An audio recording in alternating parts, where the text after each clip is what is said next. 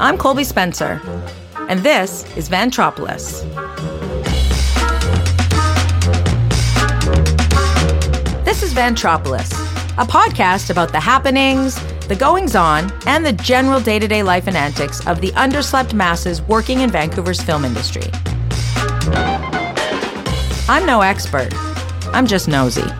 And if you are too, let's do this. Conversation with Nick Shell is kind of like going on a train ride. It rambles along the tracks, has a tendency to derail if not kept in check, and often flies by things faster than you can take them in. But there is always something interesting to see. And it's definitely a trip. Nick's film journey has been a similar experience. Through it all, he's learned that being too attached to the destination makes you fail to appreciate the journey along the way. As he starts his second win creatively as a commercial director in Vancouver, we discuss the merits of formal film school, working in house for a big corporation versus slugging it out on your own, and how to figure out where you fit in a creative field such as film, where the path to career success can often be confusing. And if you don't know what white chicks and gang signs is, this is the episode for you. Welcome. Hi. Hi. And I'm really excited to have you here because when I met you like a year ago Yeah. On a contract I was doing, which we'll get into all of that, I wanted to have a podcast with you. Yeah. And you had no time for me. You were No. in a career crisis with a wife and two children, and Yeah. you were like, I don't have time for this shit, Colby. I know you've actually inspired me. I'm like, maybe I do want to have a podcast, but the problem, yeah, I, we can talk about podcasts is a whole other thing. I think if we I was, are in one right now. it's true. so- If I was going to make a podcast, I thought the other day it'd be called um, "Bottom of the Pile" with Nick Shell because everybody's making punk. I just picture like it's going to be so hard, and uh, this is bad, bad. bad Thanks so much. it's going to be so hard to get viewers just because there's so many podcasts now, and also the thing that's there's so many famous people making podcasts, which just means that it's. I'm to get- relying on um, the egomania of the film industry to Yeah. drive my podcast Yeah, yeah, listenership. yeah. Yeah, and also it doesn't really matter. Do what you want to do, and No, I'm doing it for me. be authentic, and people will, will show up. So I, we were talking about what to call you because you've sort of had a hybrid of roles, and you know we're going to get into all that as we said. Yeah. But you know what what do we call Nick Shell? Are you a director now? You've had a bit of a metamorphosis. Yeah, I think currently um, my drive right now in in the mid term is commercial director. Okay. Because yeah, we were talking. You know, this podcast is obviously for everyone, not just the experts and the pros in the industry. And there's so much confusion about what all the titles are, right? Yeah. Like, is a director just a Hollywood director? Well, no, anybody can direct anything. Yeah. From a 24-hour film contest to a commercial to a feature film, right? Yeah, exactly. It's not it's not one size fits all. So, Mm-hmm. and that's the beauty of this city with thriving film industry. There's so much that you can carve out independently that isn't just the traditional route. Totally. So let's get into that with you. Yeah. So you're an island boy. You're a Vancouver Island boy, like my husband. Yes, I was born, born and raised in Victoria, BC. Oh, it used to be so British, and now it's a lot more hipster. It is a lot of hipster. It's cool though. All of my friends who are still there are thriving and have cool businesses, and it's a it's a it was a cool place to grow up too. So you grew up on the island, and you you know I know you know little Nick wanted to make movies. Tell me about that. You know how soon? I always love to hear everyone's journey because I want to know how soon this kind of film bug bit Yeah, growing up. I, I often joke that I was born with like a un, unwilling urge to create stuff. Like I, I was always kind of by myself. I often would be being building stuff. What do you mean unwilling? Not w- unwilling. Uh, did I say unwilling? Yeah, I didn't mean that. I meant I did not want to be creative, but I had to. unrelenting. That's Un- what it is. okay. Unrelenting urge of unrelenting, uh, unstoppable creativity. Basically, I always had this urge to just. I was just constantly making things, and if I saw something, I wouldn't. If I was like a movie or music or something, I'd go. I want to do that. I want to make that. How do I make that? And I'd start trying to figure out how they do it. Ah, versus consuming it. Yeah. So yeah, I used to like I'd build sets in my basement. I never had a camera, and I had a really good friend. Um, in grade four, I met this other friend who was very creative like me, and his parents were very creative. We had a good friendship because we both got excited about things. But then that friendship changed in the sense that he always had more support from his parents on his creative things. So he, I'd be like, I kind of really do stop motion. And be like, yeah. And the next week he would have a camera and he'd be doing it in his house.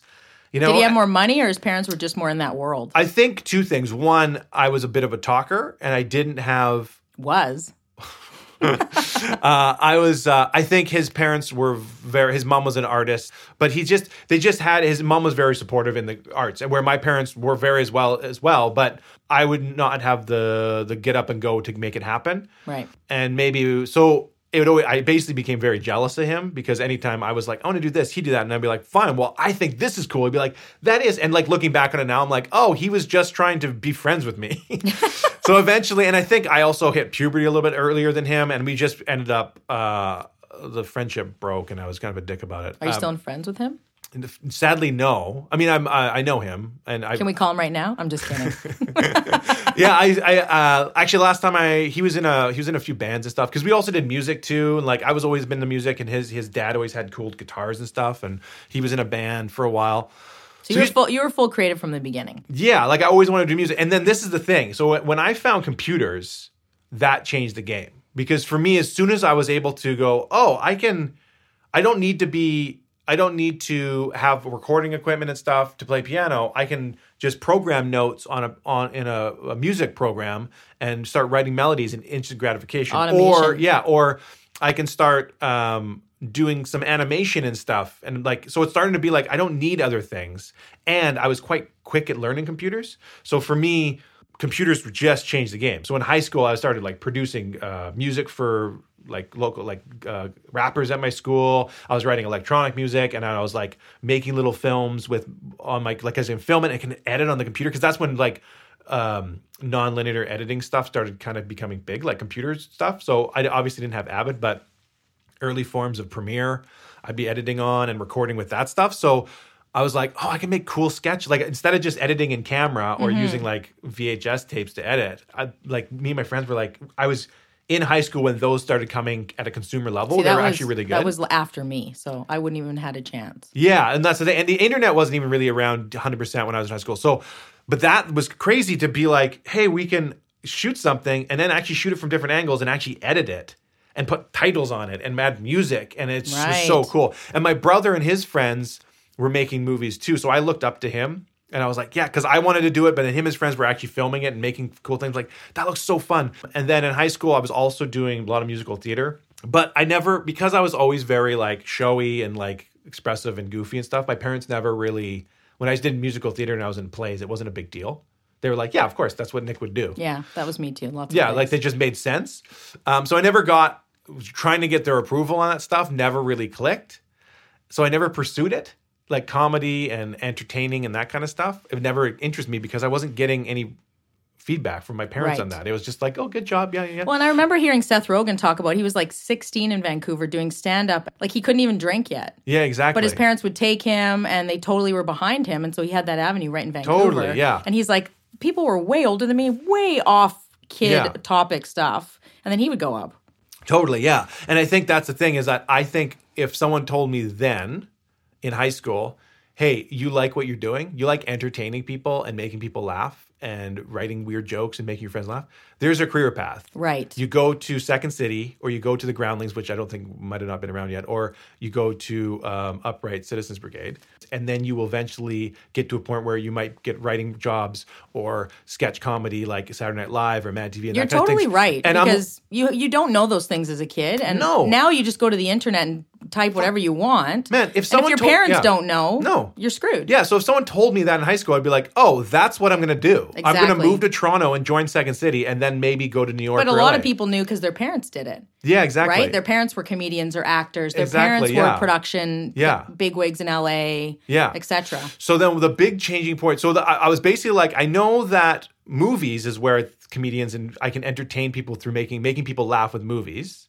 So I was like, oh, that's interesting. So I that's something I can pursue. But I also love the instant gratification of making music.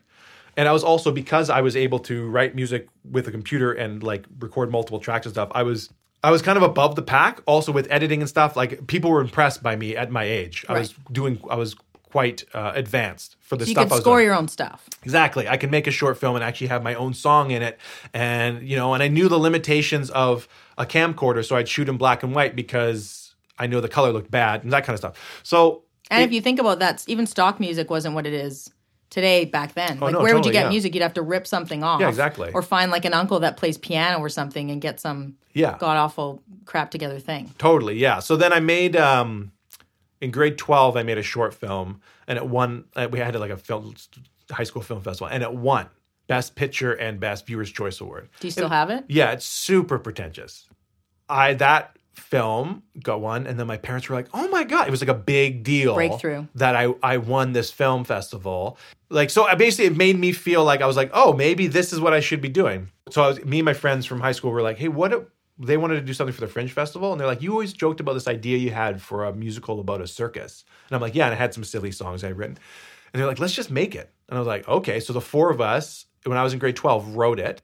We put it on at the Fringe Festival, and it was like You're already doing film school in a way, but yeah. So we put this show, and I so I acted in it, and uh, we wrote all the songs and the book, and and it was great. And for the Fringe show, it was it was like a Fringe show. It was basically like when I look back on it, it's like it looks like a bunch of like kindergartners in their socks performing a stupid show. But it was don't it- they still look that way? yeah, exactly. Uh, in fact, our like costumes were just like we just stole stuff from the stuff from the high school, and like because we had connections with them. I feel like Fringe is timeless though. If you Yeah. looked at something, you could it could be 1972 or like 2021 yeah, because it's got that artistic weirdness to it, right? But it was great, and we got pretty good, uh, pretty good reviews. Except for I think the alternative magazine in Victoria is the uh, can't remember what they're called. Is that Monday Magazine? Yeah, I think Monday Magazine because it comes out on Tuesday, but it's called Monday Magazine. But So no, they're, they're they're like a really alternative man, and they they're good in terms of looking at like the culture and stuff. But they gave their review was, um, like something like more lowbrow than Adam Sandler, and the last like lines like that, and the last line was this show should have been kept among friends, and we all thought that was hilarious. Um, but anyways, we put this on, it was great, and it was fun, and then um, we went to I went to film school the next year. to Vancouver Film Vancouver. School. Yeah. So I was like, The I asked my, I asked people at school, hey, well, where should I go? What should I do if I want to do film? And they're like, well, there's the Vancouver Film School because there really wasn't many that options. Yeah, I was going to ask because Tony, my husband, who I Yeah. did an episode with, went to a dinky little one-off Victoria Film School, which is Film now School. out of business. Yeah, my friend went there too. Was that not an option? I didn't even know about it. Oh, okay. And I knew that Vancouver Film School was one of the better ones. And my parents had had were smart and they had some money put away for me to go to school. So wanted to give you like a legit yeah. opportunity. Yeah. So I was like, uh, okay, I'll go to Vancouver Film School. It's a no brainer. So I, mo- I moved in 2001, two, 2002. Had you been January. over here much before? Well, my dad worked here, so he was. We had an apartment here. I didn't know if we had an apartment here yet, but my dad would, was over at le- well, once a week. Okay. So I and my cousin lives here, so we were over here all, all the time. So tell me, I'm I'm so curious about Vancouver Film School because I don't know anyone really amongst my circle of friends that went. You're like the first, and I feel like all the people that hear about Vancouver Film School, you go online and you can kind of see a general idea of what things cost and what you kind of get. But how do you decide what to take there? Like, is it sort of a general menu? Because when I went online a few days ago just to check it out, it just kind of looks like a little bit of everything. Is that kind of what yeah, it is? I mean, there's the film. I mean, there's all the different courses. Like I know at the time there was like a film course, which is what I took. It's like film. yes, okay. General film one year course, um, and they did. I think they did six of those a year. Like six. They'd start six classes a year, so every two months they'd have another class coming in of Right. thirty kids, thirty people, and then I know there's like the, all the video game stuff, and that's where they make most of their And money. there's the video- makeup and makeup and the writing course. special The writing course is actually really good. Okay. I, everybody I know who's done the writing course has gone on to do writing and has progressed in film. It's a very legitimate school here. Like, Yeah. I only hear more or less really good things. I think the the challenge comes from coming out of school and Yeah. what those expectations are and the reality. Yeah. So my ex- my personal experience with film school was I was 21 or 20 or 21. What is that? 2002. No, I was 20.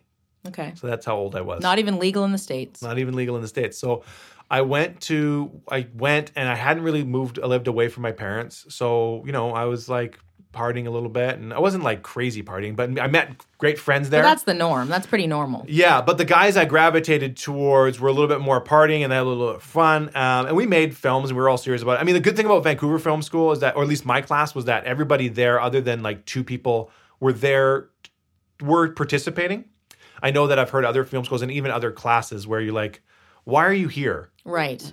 Which is so weird because these people just don't show up or don't finish their assignments, and you're like, all you're doing is making movies. Like, So you know where I hear that from a lot because I have two friends that live in New York is NYU. oh, I bet. Because it's a it's so elite Yeah. and people have parents that are in the industry and then they go, "What do you want to do?" and they don't need money. Yeah. Oh, I'll go to film school. So they send them to NYU. That's really interesting. So it's just a bunch of, you know, I don't want to say everyone Yeah. there, but many entitled kids that Yeah. are like, well, I'm in film that's- school, but I don't really give a shit. yeah, I think And I'm not worried about a job. Yeah, right? yeah, I think that's what you get at VFS because you do get that at VFS because it's expensive, um, and I think a lot of people are like, if you're rich and they have a lot of international students, I'm not. Once again, this is my experience. Yeah, no, totally. This I is your experience. I Feel like they have a lot of international students. So if you're rich enough for your parents to pay the international price to come to this school, Because there are two rates. yeah, then you're probably rich enough that it's like, well, whatever. If this doesn't work out, What is whatever. it? What do you know? I mean, I'm sure prices have changed. What's the general cost? When I for- went, it was I think it, for me it was like twenty six thousand dollars. Holy shit. Yeah, for one year. Well, this was interesting as you talk to someone like my Vince, uh, who's my DP I use all the time, and I went to film Let's tell school. everyone what a DP is, Nick. A director of photography. Yes, okay. So I met Vince at Vancouver Film School. So he he taught, I believe, at UBC for a while, and he said it's so different because you get people who are students who have worked their ass off to get into university. So if they get into the film course, they're serious about it. Right. And it's a four year course where they're actually like At university. yeah, so Right. universe. So it's so different than a bunch of kids who are like one year commitment, making stuff. And the problem with a one year program, especially a film program, is like they're like, here, this is a sound recorder, and they teach you how to use a sound recorder, which in theory sounds good. But the problem is, by the time you graduate, no one's using that sound recorder Right. anymore. And the same with the cameras and stuff. So learning how a camera works is not as important as using a camera. So my, if I did film school again, I think when I went, I didn't realize. I think I did good in the sense that I came out with a short film. I had worked on other people's stuff. I figured out that I was really good at editing and better than a lot of other people. And that's maybe where I can get work coming out of it. So that to me was a good learning. I met a few people um, who are still like those connections have helped me 100%. Yeah, because a lot of it's career. that is networking too, right? Yeah. So what I've learned, if I was going to do film school, if someone, people always come to me all, all the time. People always come people to me just and like say, I'm walking "Nick, down the street. Nick, people come to me and they're how do like, I make "Excuse me, aren't you?" Yeah. No, but like my mom will be like, "Oh, so and so's son wants to do film. What should he do?" And I'll be like, uh, Everybody in film gets that. yeah. So then they go, they, you know, I'll talk to them, and I'm always, this is my advice. I said, what do you want to do? Do you want to direct film? Do you want to be a cinematographer, or do you want to be a writer? Like, do you want like if look at the heads of of the of the of the departments. If any of those is what you want to do, and you know you want to do, then that's a different conversation. I think you should start a, a weekend intensive course, and it's called "What Do You Want to Do in Film?" Yeah, 'cause and it- really, all you have to do is bring somebody from each department up for about 15 minutes, like a TED Talks. They can do their slides, and I swear to God, by the end, most people would go, "Oh my God, I know there's two things there I would do," yeah, exactly. and Well, nine. I misread. And I think this is the problem is a lot of the people who went to up at film school go, I want to work in film. It looks exciting. So then they go and they learn how to do sound, they learn how to do this, then they learn how to do all the different departments. They graduate film school and then they go do their actual career, Right. which is not film at all.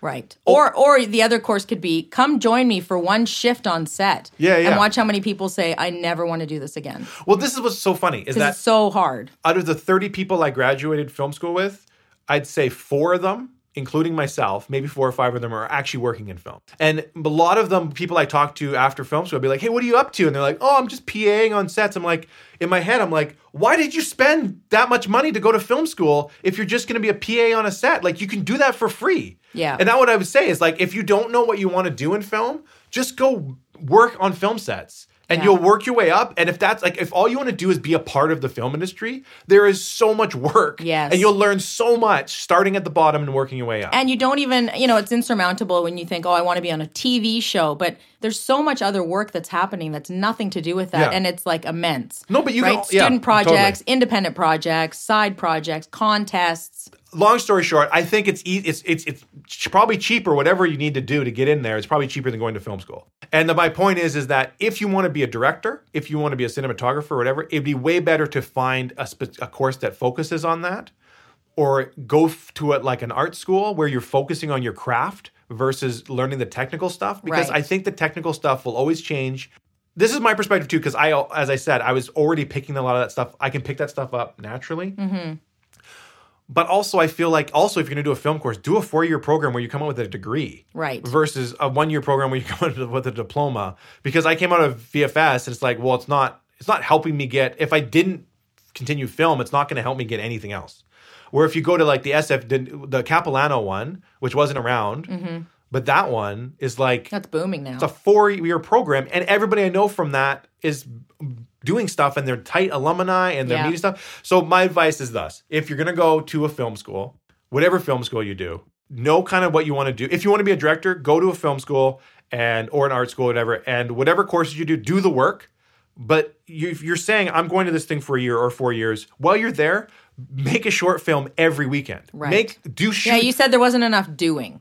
just do because if you making. it'd be way better to graduate you're in a safe place. You make so many mistakes. You can show people other get feedback for free from all of these people. There's free equipment. There's free stuff. If you graduate after four years of going to capilano or after a year of going to vfs and you've done your 10000 hours of your craft and you've made so many mistakes and you've made like 50 60 short films which sounds insane but it like it does they're not going to be good but it doesn't matter you're not sending them to festivals It can be a weekend. yeah, that was my biggest flaw is that like I got to make a short film at VFS and I was like, they're not letting me shoot it in black and white. I'm an artist, blah blah blah. And I what I should have done is just been like, great, I'm gonna make this. And every week, instead of going out and and having a few beers with friends or whatever, I should have been making a short film because people who did do that, like my friend Vince, who's now a DP and stuff, he was on the weekends. Him and uh, uh, his friend John, they worked together. They were making stuff all the time, and Vince was also like doing film work and stuff on the side Well, and that's a very good point because I think people think that you just go to school and then you just slide into a job at a studio on whatever Yeah. show of the week in Vancouver, and that's it. Yeah. And it's like No. they have a fall from grace because they realize it doesn't work that way. no, it's not. There's um, way more hustle expected Oh, 100%. to earn your keep to get to that. yeah, and. I'm not realizing that until this point in my life. Yeah. and that's the thing is that uh the it's not you're not a dentist like dent most jobs have that path you go Mm-hmm. you get your ba or whatever then you go to like lawyer school whatever law school lawyer school Lawyer school. you go to law school and then you work at a firm and you work your way up but like film doesn't a work like that. it's that a it's a long tradition and a Yeah. treaded path that doesn't change. yeah no totally i was just talking and even the laws barely change. no totally or medicine. There's Yeah. you know there's Yeah. breakthroughs, but film is like non. I mean, even the lights. Tony, my husband works in lighting. He's like every season there's like a new Yeah. breakthrough on a, a different kind of light. Yeah. Like you start feeling old if you don't Yeah. keep up. And at the end of the day, the industry, especially in Vancouver, and we can get to this, but the, ind- the Vancouver industry is less about originality, creative ideas, and more about it's an industry of of people who work on film sets. Yeah, and do, I wonder. I mean, we can get into that now. Uh, Yeah. As a side, I wonder if that's because it's never been known for that the way LA has been or New York City. Well, I think the big thing is uh, there's no money here, right? Like, Yeah, you're right. The production companies are all in LA and Toronto, and Toronto, um, and that's just naturally how it's happened. I mean, I knew New York has its own thing as well. Yeah. But so the problem is in Vancouver, because we're a service industry, because people come here to shoot stuff and our crews work on it, a lot of the production companies here make all their money on service. So even if they get development grants or whatever, they're making their bread and butter on service. So they don't, there's no incentive to make, take a No. risk. They're only coming here in many ways because of the tax breaks and the Yeah. Canadian dollar. Yeah, but even like production companies in town, like uh, Brightlight, for instance, is that like a lot of their work is a lot of they make a lot of their money on servicing other films come in. So they're co-productions, which will come in, and they'll basically hire the crew and manage the production. And they'll have scripts they're developing, but if you look at their slate, like how often those films actually get turned into something, I think a lot of that is just because it's hard to take that risk. Um, Yeah. How do you drive that original content here? Mm-hmm. So with the film school thing is that yeah i didn't get as much out of it as i think i could have. I think i wish that i had but i was also 20 right? Yeah, where that's the thing. Vince so vince was i think uh, almost 10 years older than me and he'd already had a career and he was going to film school to change careers. So he got a lot out of vfs Yes. because he met people and he was using it and he was like that is the thing. If you're going to do that use it. Well, and a lot of people say use that early time in all business to make mistakes. Yeah. There's so much pressure to start like, who are you at 19? You're like, I don't know. I haven't even lived by Yeah. myself. yeah And you have to define your whole career and no pressure. It's like thousands of dollars and yeah. maybe you have to live away from home. Yeah. And then I just feel like it's all too soon. And Yeah. like as a mom myself, I feel like there's nothing wrong with gap years. Yeah. I also don't think that I think I mean this is going to a whole another discussion about parenting, but I think I'm learning that it's not you sh- we shouldn't be asking our kids what they want to be when they grow I up. agree. We should be asking them, what do you love doing? Yes. Yeah, And you like- said that to me before. And, Yeah. and also, it's an easy way to do that is make a list of what you hate. Yeah. It's quicker. Yeah, and then also like when my kids do activities, if they're doing, if my son's likes, I, you know, I'll be like, we'll put him in baseball. He's got baseball coming up. When baseball's done, I'm going to ask him, give me three things you liked about it and three things you didn't like about it. And I bet the things he I liked about it, he liked about it, are not what I think baseball Yeah, I'm gonna is. use that. That's awesome. because awesome. then what's great about it is that you know, oh, okay, he likes running, wearing costumes, and um, Seeing friends. shoot, seeing friends, which doesn't. That's not baseball. That's right. You know what I mean? But Yeah. in the theory, there's parts of baseball he can enjoy. That's a then- rave. yeah, exactly. So long story short, my my son only goes to raves now. Um, we took him out of baseball. yeah, he's, in just a huge raver. Um, He doesn't even notice that he's not in baseball anymore. no, it's yeah. I mean, he's on a lot of drugs. uh, no, but that, that's the thing. So I think that's figure out what you like because that's what has, hap- has happened to me is that I've for the longest time have pursued directing, Mm-hmm. and that's still where I'm going. But still, I've realized I was always like comedy is too easy for me, sketch comedy because I did a bunch of sketches after. So after film school, I went back to Victoria and I met up with the guys I went to did musical theater with. And we kind of had this little production company we made, and we just started making like sketches for YouTube. And we like that's when YouTube was just breaking, and we did the when Lonely Island made that uh, Lazy Sunday. We had our own little rap video that came out. We kind of posted around the same time. We kind of leveraged the that, and we got it was like 1.5 million hits. Like When you bring up a good point uh, with Lonely Island, for example, because YouTube combined with creativity and what's their slogan? Broadcast yourself. Mm-hmm. yeah, Like you could literally, there's no obstacles to get your stuff out there. Yeah. Once YouTube came on the scene. yeah. I don't know if that's true now. No, but I mean, Yeah, then you the could time, make something and you don't need a publicist. You don't need crazy. an agent. You don't Yeah. need a director to look at it. You just go publish and just start getting hits. Like, Yeah. people found success accidentally. Totally. And this is this is another character flaw that I've learned is that I was so driven to being a director that I didn't realize that me and my friends were making sketch comedy that was doing really well. And it didn't feel for me it was too easy. And I was like, this doesn't interest me because it's too easy. You I'm mean like, you- I just feel like we're fooling around, and I didn't have give va- validity to it. Even though these sketch people are literally coming up to me and being like, "Hey, I saw that sketch on YouTube." Did you see success in the industry that you would look up to, though? Like, for example, Lonely Island Group, which Well, no. when I saw Lonely Island, I was just like, well, these guys are just doing what we're doing, and they're famous. Like, why are they famous? And Right. then once again, it's like I was too immature to realize, oh, well, they also have been doing that for a long time, and they kept doing it. It's not instant gratification, Right. right? You can't just do something. And I- I think this is the thing: is that we would make a sketch. We made like this, like time for bed. Uh, we made it, we posted online, and then overnight we're like, "Whoa, this is all these hits!" And then my friends were like, "Let's make more. This is course. It's awesome. like drugs. This is what we want to do. We can be goofy and perform and write music." And and, and I mean, me, I'm like, "Well, this isn't feature films, Right. This isn't going to help me." So I was like, "This isn't what I want to do, and this is leading me way away from what I want to do." And in my mind, I was like, "Great, let's leverage this success to make short films and stuff." And they're like, "Oh, okay." So they'd help me with a few short films, and I made like uh, I made two or three short films that uh, went to festivals and stuff, but they were more like a little bit more serious, right? They were a little bit more whimsical because my comedy was still coming through, but it was still trying to be a serious filmmaker. So you're almost like trying to be something that you thought it should be. yeah, because I don't really watch comedy.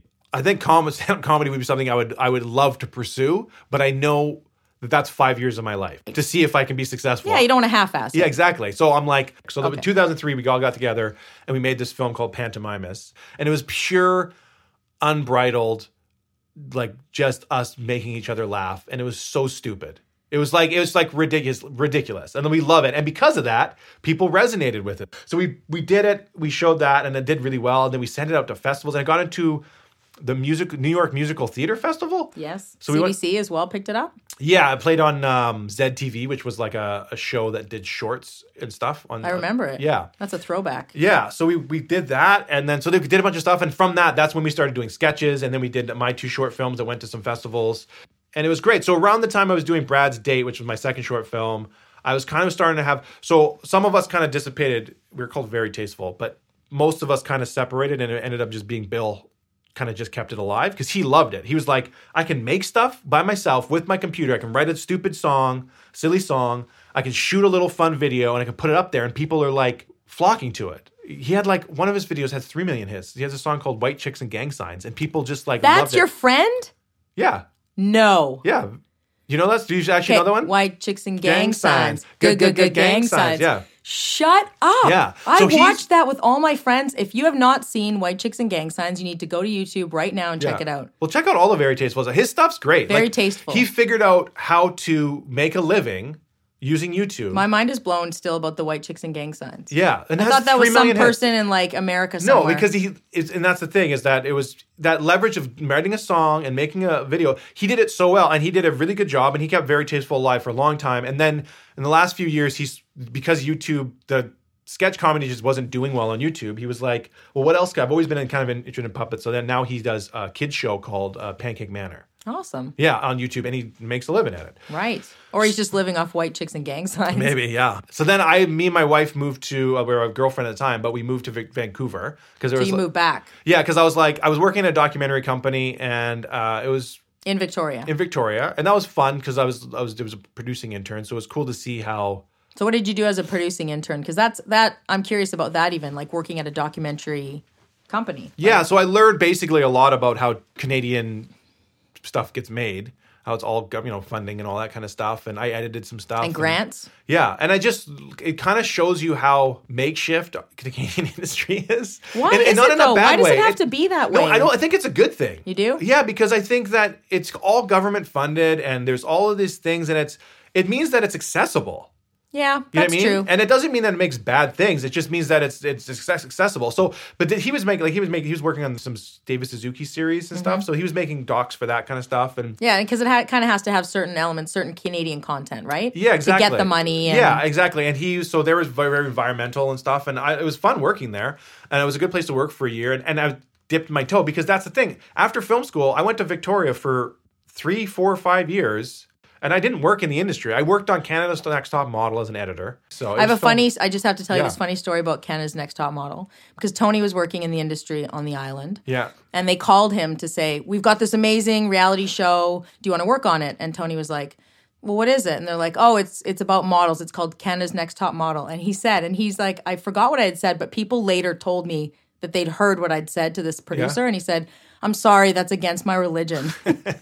Exactly. and people are like, You're the religion guy. Anyway, so What was I funny about that. yeah, I mean it was a an interesting experience because it was But you take what you can get. That's like well that's the thing and you it was need like the work. for me it was like it was a big break but it wasn't um, but anyway so after that I moved to Vancouver and uh, when I got here I was like well I don't know what to do um, and I didn't really want a PA I just felt like I could have PA'd I've just made a bunch of short films and stuff I want to continue to do that Were you intimidated at all by the city here and what how film and TV and stuff had progressed? No, it's No? because I just haven't. I never had to do that. I had friends Right. who were creative, and we were able to make stuff, and that's all I wanted to do was just make things. Right. Right. I finally figured out from when I was a kid. I had all these ideas, and I'm like, oh, these are. I can actually make things and do stuff. So when I moved to Vancouver, I was actually like, I had some short films, I had some stuff that done stuff, but instead of leveraging that stuff, Did you have a reel? no, like I mean, I could have put together one, but I just didn't look at like I didn't think of things like that. And I was still because I was like writing music for shorts, I was editing shorts, I was directing my own shorts. I didn't really know what I was. You're a bit ADD about it all, which isn't a bad thing. Yeah, yeah, Then you get a sense of all of it. yeah. It was basically I just just very creative, and I was good with the tools, so I could do stuff. So then, uh, friend from film school, I was like, I basically spent the first. My wife got a job almost right away, and then I spent like the first month. Every day, my wife would come home. She's like, "What'd you do today?" And I just got this new software that you can catalog DVDs or books and stuff. And I was like, oh, "I scanned a couple DVDs. I went to the comic book store and I went to the candy store." And she's like, "Oh my god!" Had she already married? She'd married you by this Not point. yet. No, no. We were still dating, but we were like pretty committed. But she was just like, "Oh, You were boy. sealing the deal. Yeah, I was were the day. So I'd just be buying comic books and candy because I kind of knew that uh, I knew something was going to come up. And my friend, so my friend, I went to film school with John. He was friends with Vince, and he was working um, at a corporation as in like an internal. I was like, "What do you do?" He's like, "Well, I edit. I edit basically trailers for their their movie service." And I'm like, "Oh, that's pretty awesome." He's like, "Yeah, it's amazing because it gets paid well." And he's like, I'm kind of getting bored of it. I'm trying to move. I'm moving to Squamish, so I actually don't really want to do it anymore. He's like, you should totally come in here though. There's tons of work here. So I was like, oh okay. I started editing there, but pretty quickly, I was doing stuff that other editors were like. I was kind of pushing the bar, um, for corporate video. but uh, and they're like, oh, well, this guy's actually got some, you know, this is interesting. You're doing things that we haven't thought of. And I was like, well, it's just, you know, um, and I wasn't really. I just showed up, did my job, and went home. Right. I wasn't really in it, and I was a contractor, and I was there for four years. I was a contractor and uh, editing and stuff. But I started directing in some of their some things. I was like, hey, I really want to direct. This is like stuff I've done. They're like, oh, cool. Well, and then I got an opportunity to direct some things. Because some who would be directing those previously, they would hire The someone. producers, no, no, it was all this stuff was they weren't doing commercials or stuff yet. It was a bit. It was still a bit rogue. Yeah, it was, and the producers would the productions got better and better and better. And uh, there was a producer there who was kind of pushing the bar, and then I was editing his stuff, and then he's really good at interviews and really good at getting stuff out of people, and really good at doc style stuff, but that's more scripted commercially stuff he wasn't as good at, and that's where I kind of came in. So I kind of like co-directed stuff with him, and kind of like, and then one of the ones I just basically like, can I just can I just give me directing credit and let me just direct this? And he's like, totally. And we made the Terry Fox video that plays on the side of BC Place. Awesome. Yeah, and the, that, that was super fun. And then there's like a, I was like, that was great. I want to direct more. And then I eventually got a chance to direct a commercial there. And then we started doing more commercials or more commercially level things. And I just directed more and more. And then eventually I had a kid, uh, my son was born. And they were like, listen, we can't really, we're, you've been a contractor basically full time. And it's been like four years. So you basically have to become an employee. If you want, you can basically become an employee or we probably can't hire you as much. Right. So I was like, well, my son's being born. This hopefully will let me do more directing, which is I'm kind of getting sick of editing anyways. So uh, I took that job, and then I was a producer director there for f- three years. The great, the pros of it was I got to I was working all the time, full time job. Healthy budgets in a corp. Uh, yeah, yeah, totally. Right. You're not It's scrambling. Not, every project, But you're not scrambling out on the street pounding the pavement for your next gig. No, and it was a nice, comfortable corporate job. I had a corporate card. I had uh, Benefits. working nine to five, like most days. Um, and then I got to like for the first part of the job was great. Like I'd literally be direct to client because the clients were like internal clients. So this team would want to make a video. We got to just pitch crazy ideas to these people. And I was like, um, what if we did this? And they're like, hey, that sounds fun. And I was like, sweet. It's gonna cost 30 grand. And they're like, I think we can probably find that. I'm like, sweet. I got I did like a, a little six minute short with like a Zoltar, like, you know, from Big. Yes. I did like a sketch with like a video with that. I got to do kind of I started writing some com- comedic stuff. And so I got to have fun. You had room to, to yeah, grow like, in there. But... I'd say there were about five or six projects a year where I got to do some really fun, and all the other stuff was easy enough that it was just kind of like, oh, I just got to book the studio, book a DP. He comes in, films it, we do an interview, I cut it together. Like it wasn't that hard. Did you ever have a moment or moments when you were working in house, you would go out and do a shoot, and you had a yearning and you realized you were on the other side of the fence? Yes, almost every time. Every time I'm on set, I go, I come home and I'm talking to my wife, and she's like, "You need to calm down," because I'm like, I'm Right. like, I'm just, I'm so jived, and I'm really, that's me. That's what, like, because that to me, uh, especially from a directing point of view, that's the creative. So, like, filming is the creative side of it, right? That's where you, that's your where you're placed to. Like, yes, you work with the editor and finish it there, and you work with the writer to get the script where it needs to be, but It's go time it's go time and it's like it's working with actors and giving them notes and and and, and on the fly. oh it's just that's the best part and it's energy. so authentically me that when i'm there it's like that's what it so anytime i did those i was like this is great and but then eventually the brand got tighter and tighter and tighter where those fun ones weren't as available Yeah, they tighten the tighten Yeah. the standards up, right? and then I wasn't able to. I was pitching stuff that was crazy, and they're like, "Oh, you kind of want to do something a little bit more conservative." I'm like, okay, so then I was. I wasn't having having fun doing. I wasn't being able to be creative there anymore. I was directing a bigger projects though, and I was like, okay, well, I was trying to find other work and maybe other full time jobs because I had kids. I um, so for a long time it was great. A long time it was like full time job. I got to make stuff for a living. I got to have fun while doing it. I got to beat my chops. Like the difference, my my last, sh- I made a short film right at the beginning when I started there, and I'd say that was my first short film. Where all the other stuff I'd done were almost student films because they just weren't that good. Mm-hmm. And that was like you know seven years after we went to film school. So it's seven years of making stuff and doing stuff, and that was the first one. We're like, this actually looked quite professional. It's a shame that the story wasn't really authentically me and it just didn't land. Mm-hmm. When I was working at this corporation, it was just like this is great. I'm getting paid to learn, and I was trying stuff and shooting stuff, and and I I my I just like that's when I became a professional. It was basically when I got my ten thousand hours of just doing that. Well, and it's so interesting because we were talking earlier before we started. Uh, I don't think people understand the the facets of film production in the city, right? No. There's the big TV movie, Yeah. American director flies up, the big blockbuster.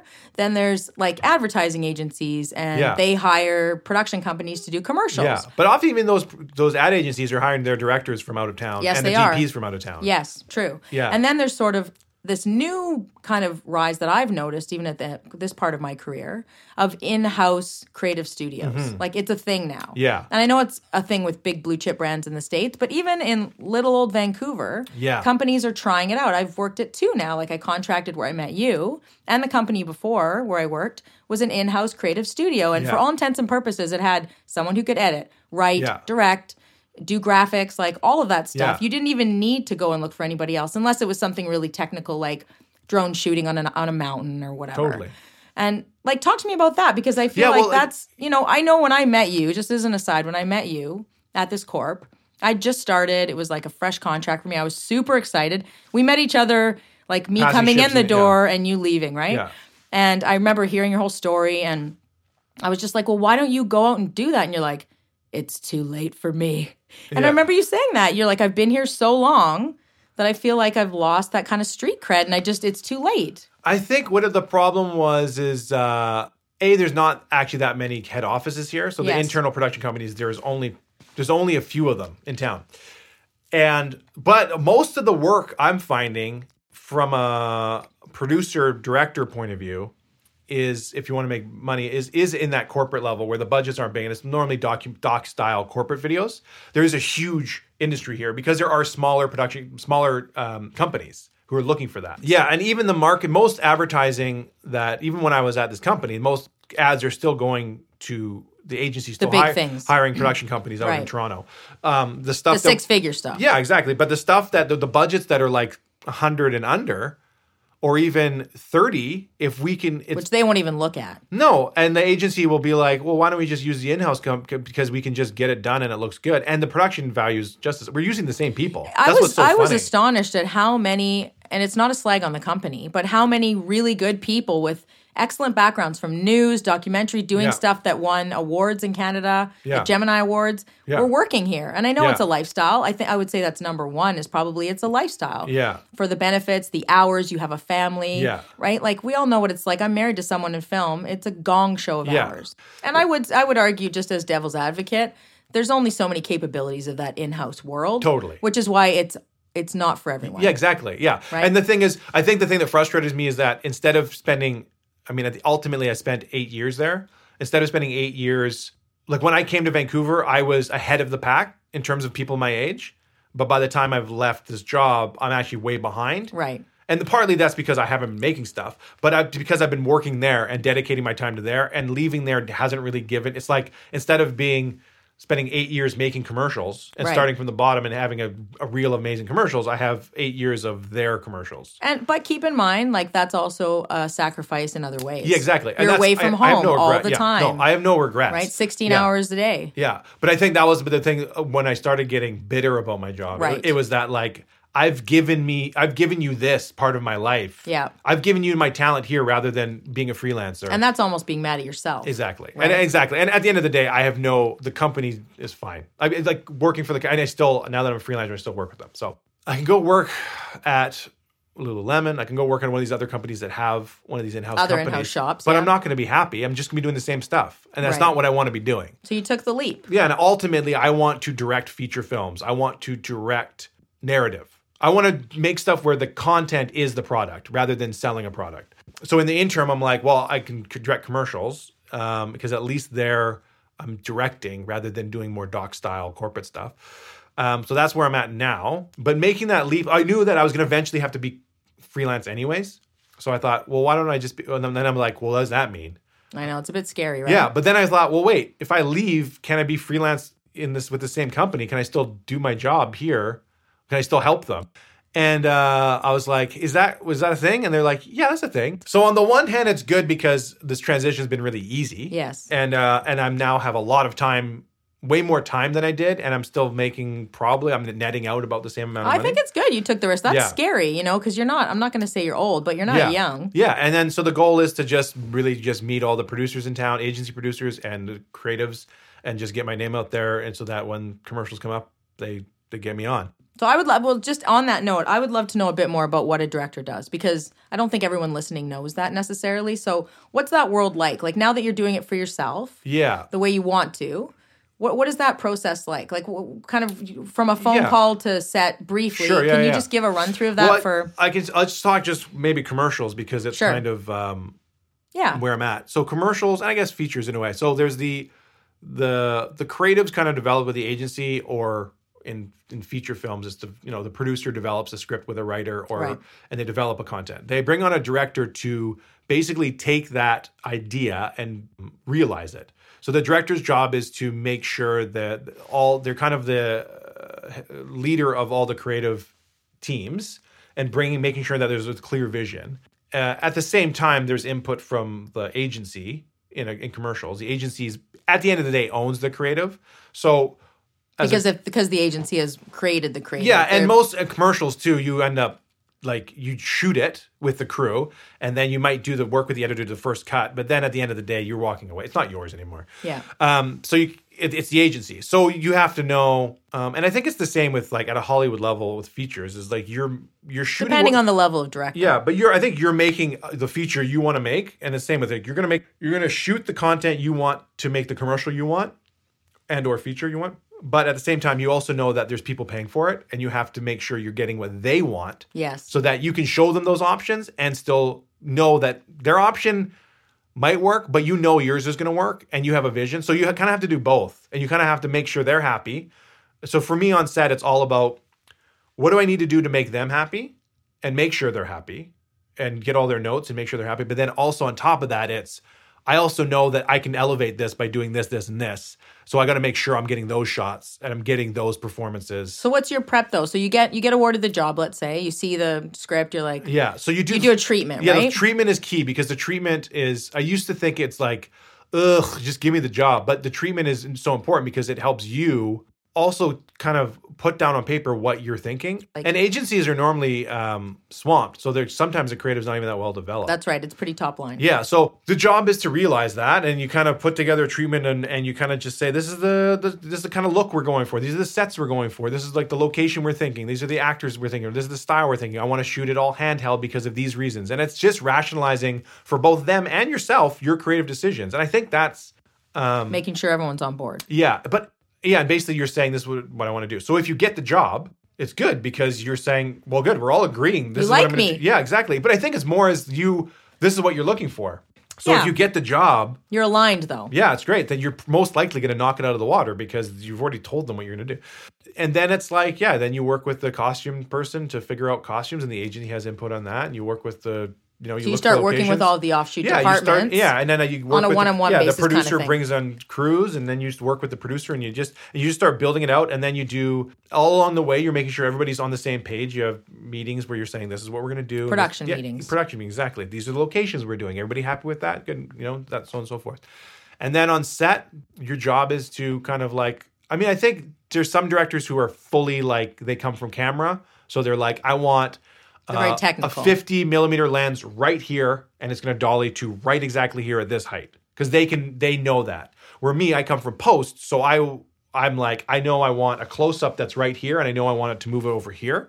And then the DP, the cinematographer, will go, okay, well, what if we do like a medium shot here, and we'll do I would like a this lens. I'm like, oh, that looks great, and that lens, and then I, you know, and then they, More collaborative yeah, exactly, um, because that's but- not necessarily your background. yeah, but because I'm a I've come from editing, I know I don't need this shot or that shot. Right. I go, okay, I only need this and this because I know that I won't use that other shot. And that's but I will biggest- get this just in case, or I'll shoot this a little bit longer because I know I'm going to cut it up.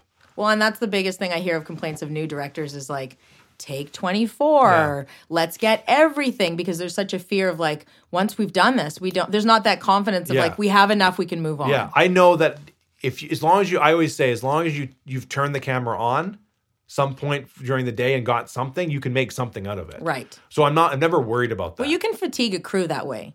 yeah. so you totally. might think you you can sleep well as the director, like, oh, I got a lot, and the Oh, crew's totally, like, yeah. "We hate you," Yeah. and then it's expensive because it's Yeah. overtime, right? Well, and the problem is always you. You're like, good, take one, take two, three, three. Like, oh, I think we got it. Then you ask the agency, and the agency's like, can we do it again? But this, and then you're trying to make them happy. So then you do six more takes. Yes. And then the client might be sitting there and they're like, I still don't understand this. And you're like, okay, we'll do that. But you know, I think we got it in take two.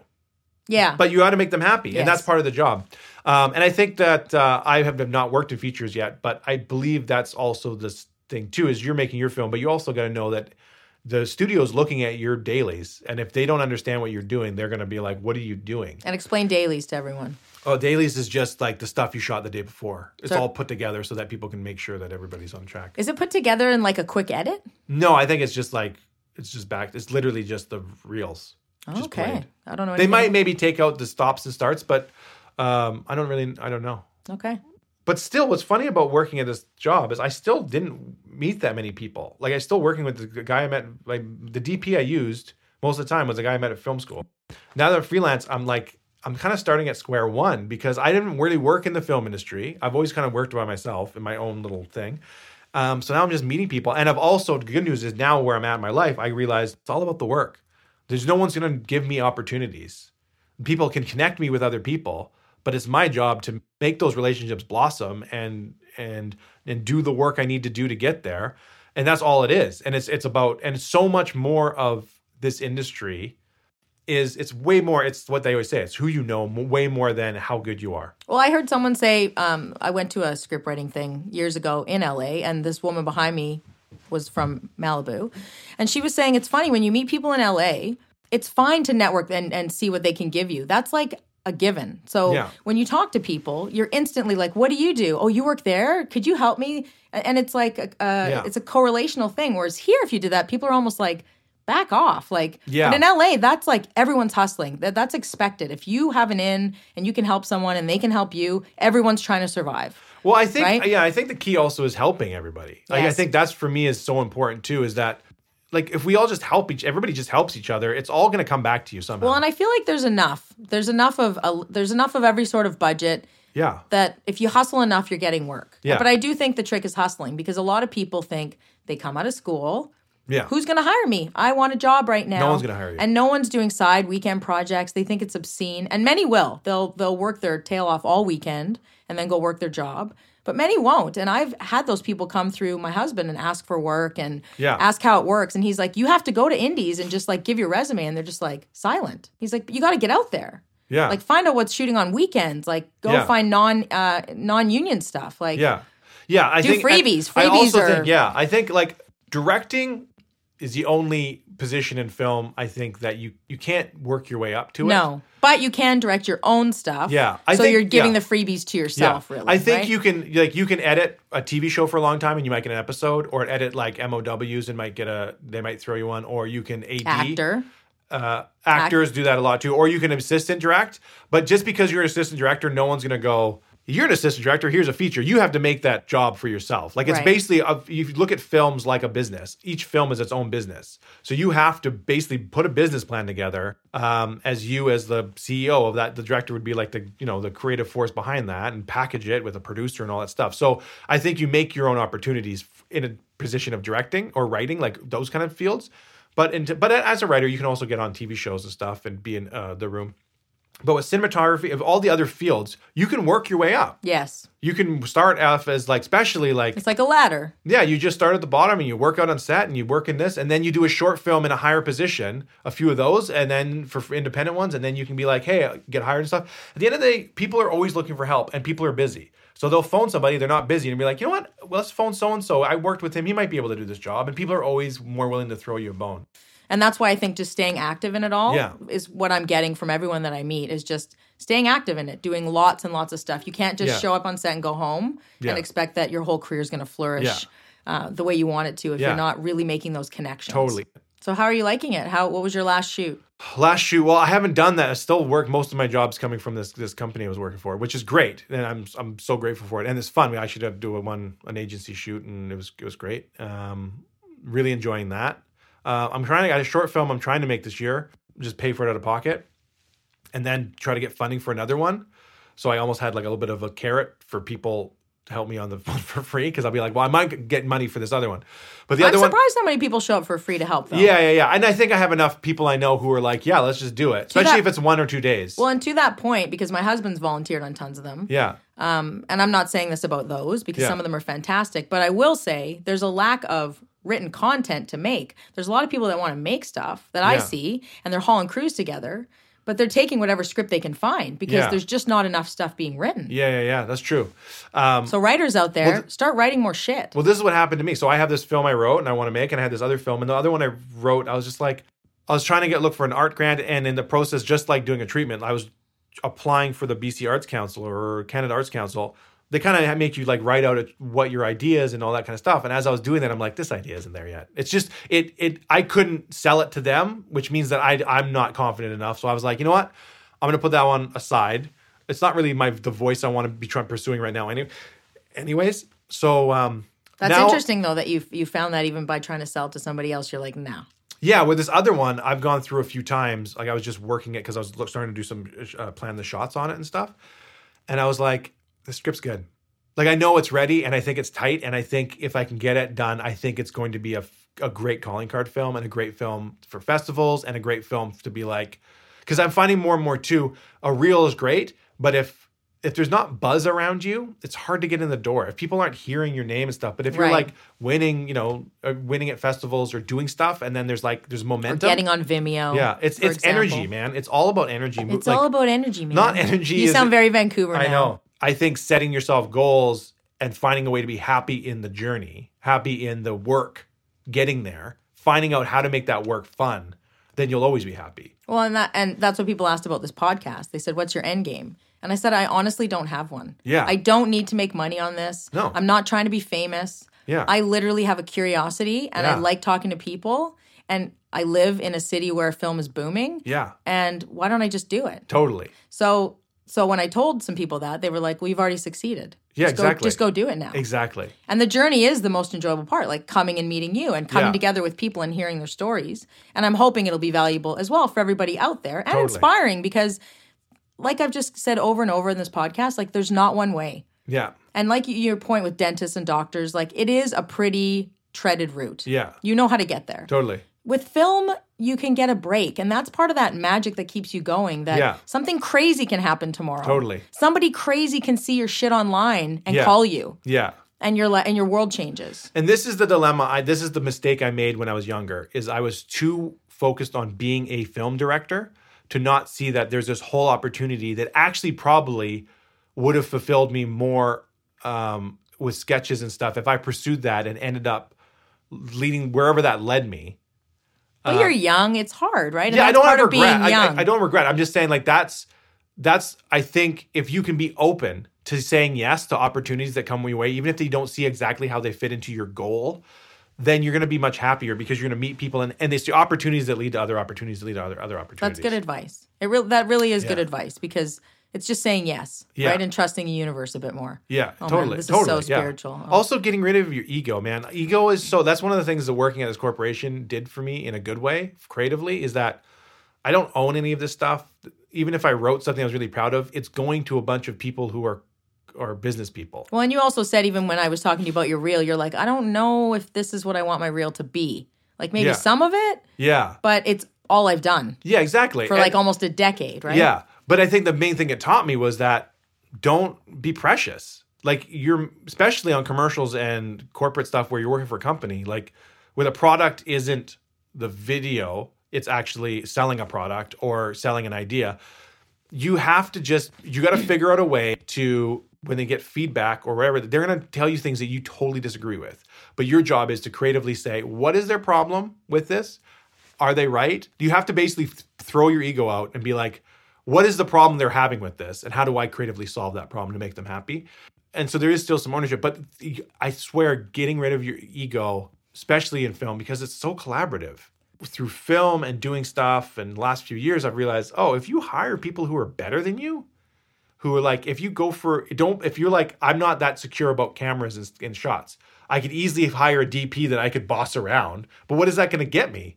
that means basically I'm the DP and I'm not a good DP. That's why I hire. So I'd rather hire a DP who's really good who can then lift me up and I can who can challenge me. So if I'm like, hey, I want to do like a medium shot here, and we're gonna cut and we'll dolly over to us close up, and he goes, well, why don't we actually go like a little bit to the left because then we'll get the natural light. And I'm like, yes, that's great. Or I'll be like, no, because I want to do it this way. But if you surround yourself with people who are better than you and seek to be challenged, then you're always gonna your products are everything's gonna be lifted and it's just you're gonna that's like that's what's great about film is it's collaborative and you can learn and grow and become better Well, you, that's very good advice. And I also like what you touched on, where you said, you know, everything doesn't have to be perfect. Like when you're creating some of the stuff, because I have friends like pitching packages, waiting for that day, and I'm like, you just got to make shit. yeah And they're like, well, I don't have the money. I'm like, just scrape it together. yeah Beg, borrow, and steal, a friend, a weekend, someone's office. I mean, Yeah. the BBC office was filmed in a working office that no one was there on a Saturday. Yeah. Ricky Gervais said the neighbors, Totally. you could hear people photocopying in the real offices next door. yeah But does that really matter at the Yeah. end? Is it not about the story Yeah. and just doing it? yeah well, it's never gonna be perfect No, but putting up that stuff is almost like it opens a door Yeah. of like, and that's why I love Vimeo and I love YouTube Yeah. and all the shit now that you can just publish out yeah into the world and see what sticks. And sometimes things totally gain traction, and a Yeah. lot of it doesn't, Yeah. but whatever, right? Yeah. I was gonna say, yeah, no, there's no filmmaker out there who has like they're in post production on their billion dollar feature, and they're not like, you know what? I'm pretty happy with it right now. Like, obviously, they have a deadline that they have to hit, and they're gonna keep working up into that deadline. Yeah. Because they want to keep tweaking it until it's perfect. When you're working with an agency, you're like the client's happy, and the agency like, oh, we still want to. Can we just do this version? Like, so many times it's like we do a cut, we send it to the agency. This is what's supposed to happen. Agency gives us notes. We do another cut, we send it to them, and they go great, and we send it up to the client for the first. That's the first cut. But what will happen is we'll do a cut, we'll send it to the agency, the agency sends it back to us. We'll do we'll change this, we'll send it back. And it just bounces between us and I the know. agency, agency, agency. And then it goes to the client, the client has completely different things. But that's because the agency's job is to make it perfect. Like is to nitpick those things. And But as an account person from advertising, Yeah, I would say the creatives can get down a funnel and not come out. They've got the blinders on. And Mm-hmm. Yeah. they're making this beautiful thing for them exactly. that's not taking into account the the client's needs. Yeah, yeah, yeah, right. yeah. And and that is the Yeah. uh, everlasting battle. Yeah, back to the like the, the, the ego thing too is like it's really easy to think I'm making this and everybody else is trying to wreck it. Like Yeah, the yeah. agency or the production company or the producers, they all they want to wreck my film, but they're not. They're trying to make it better, but they're looking at it from a slightly different point of view than you, or they don't have the knowledge. Like an, a client will often be like, like I don't like this shot Mm-hmm. because it's, it's it's too red, and you're then you look at it and you're like, okay, not too red. Well, it's just it's just their their layman's feedback, right? Exactly. And then you go, oh, you know what it is? It's because the music's too loud.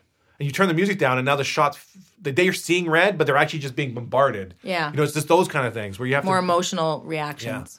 So what's well, you know, just to keep it back to Vancouver, what what's it like shooting in Vancouver? Do you have any Vancouver isms? I always Um, like to shove a few of those in there to remind everyone what the city is like. I was filming a short film, and I had like a crew of like 20 people tops. It was probably more like 15, including the actors and me and everybody. Like tiny little crew with like not a lot of lighting. We didn't have a generator. We had nothing. We just had like bounce boards and stuff, right? And we had this set up, and these people were like stop their car, and there's like a whole bunch of girls, like in the little like teenage girls. They're like, "Is this Twilight? Are you guys filming Twilight?" And we're just like, like in our heads, we're like, "Do you see trailers? Do you see like a film crew? We're just a bunch of idiots with a camcorder, like filming a stupid short film." But people get so excited. I know. And I always joke, I'm like, I'm, I say it time and time again. I'm the stalker on the street. oh, I get so excited. I remember once in New York City, I was walking alone and they were doing some big thing. And I asked the guy, Oh, what is this? And he's like, Oh, it's a movie with Marlon Brando. And I was like, Shut up. And then I went home and my girlfriend, who like lives in Long Island, she's like, Colbs, he's dead. And I was like, Oh, they're fucking with me. Yeah, that's hilarious. Yeah, but they're just telling everybody, Marlon Brando's in this. Like, fuck yeah. off. Yeah, exactly. Move along, get lost. But you don't want to become that jaded person. No, I, I know film can be jaded, but like Well, that's what I find so funny about it is that it's the people doing it are worn out, and the people walking by are like, Yeah. "Oh, I want to do it." Well, you know what? This is what I've realized, and this is kind of comes back to that thing of being happy in the moment. Is that I had a friend who she went to the VFS writing course. She went with me to VFS, so she was a uh, director. She took the course with me, and then she went back into the writing course, and then now she's writing TV shows and stuff. And I was talking to her, and she's fuck, she busted her fucking ass off since like since film school, all she has done is worked her ass off. And, it now, looks easy when you see just you catch catch up with her and coffee. Yeah, but and- she's she's working now. She's Yeah. a writer who wor- writes for television. She gets episodes and stuff, and she's probably going to be a showrunner soon. Like she's Awesome. working her way out, right? But you talk to her, and she's like, "You work so hard to become this thing in your head, like to follow your dream, and then your dream comes true, and it's a job." And then you mm-hmm. you forget that yeah, it's a nine to five, or in this situation, probably more like twelve hour days, like these long days. It is, and she's like, I haven't had a real relationship in the last like eight years. I haven't lived. I I don't even own like I don't even have a house right now because I've just been moving back from Vancouver and Toronto. Like, so like for me, I'm like, yeah, I want to direct features and I want to direct commercials and all this stuff, but at the same time, I love that I have a wife and kids I get to see all the time, and Right. like I'm not. So I know that I'm happy now and I'm making an okay living and I'm going to keep pursuing things, but I'm going to pursue it on my terms. And if it doesn't happen on my terms, then I'm fine. Nick, thank you very much for coming on my podcast. I hope you had a good time. I love it. I love talking. I know you do. I love talking too, but I have to learn to listen more in this role, which is a very good practice for me. It's my spiritual practice. I'm trying to, that's part of my, one of my goals is trying to listen more too. well, you didn't do it today, but thanks for coming. No, I'm just kidding. I love you. Thanks for coming. Yeah. And good luck out too. there. If you need any extras, Great. give me a call. Yeah. Call me. Thanks. Thank you. Listen, I know how many podcasts are out there, and I'm new. You don't owe me anything, but I really appreciate you listening. If you want to learn more about my podcast, you can go to vantropolispodcast.com or you can find me on Instagram, Twitter, and Facebook. You can also leave me a review on iTunes, subscribe, or share it with someone you love or don't love. Just share it.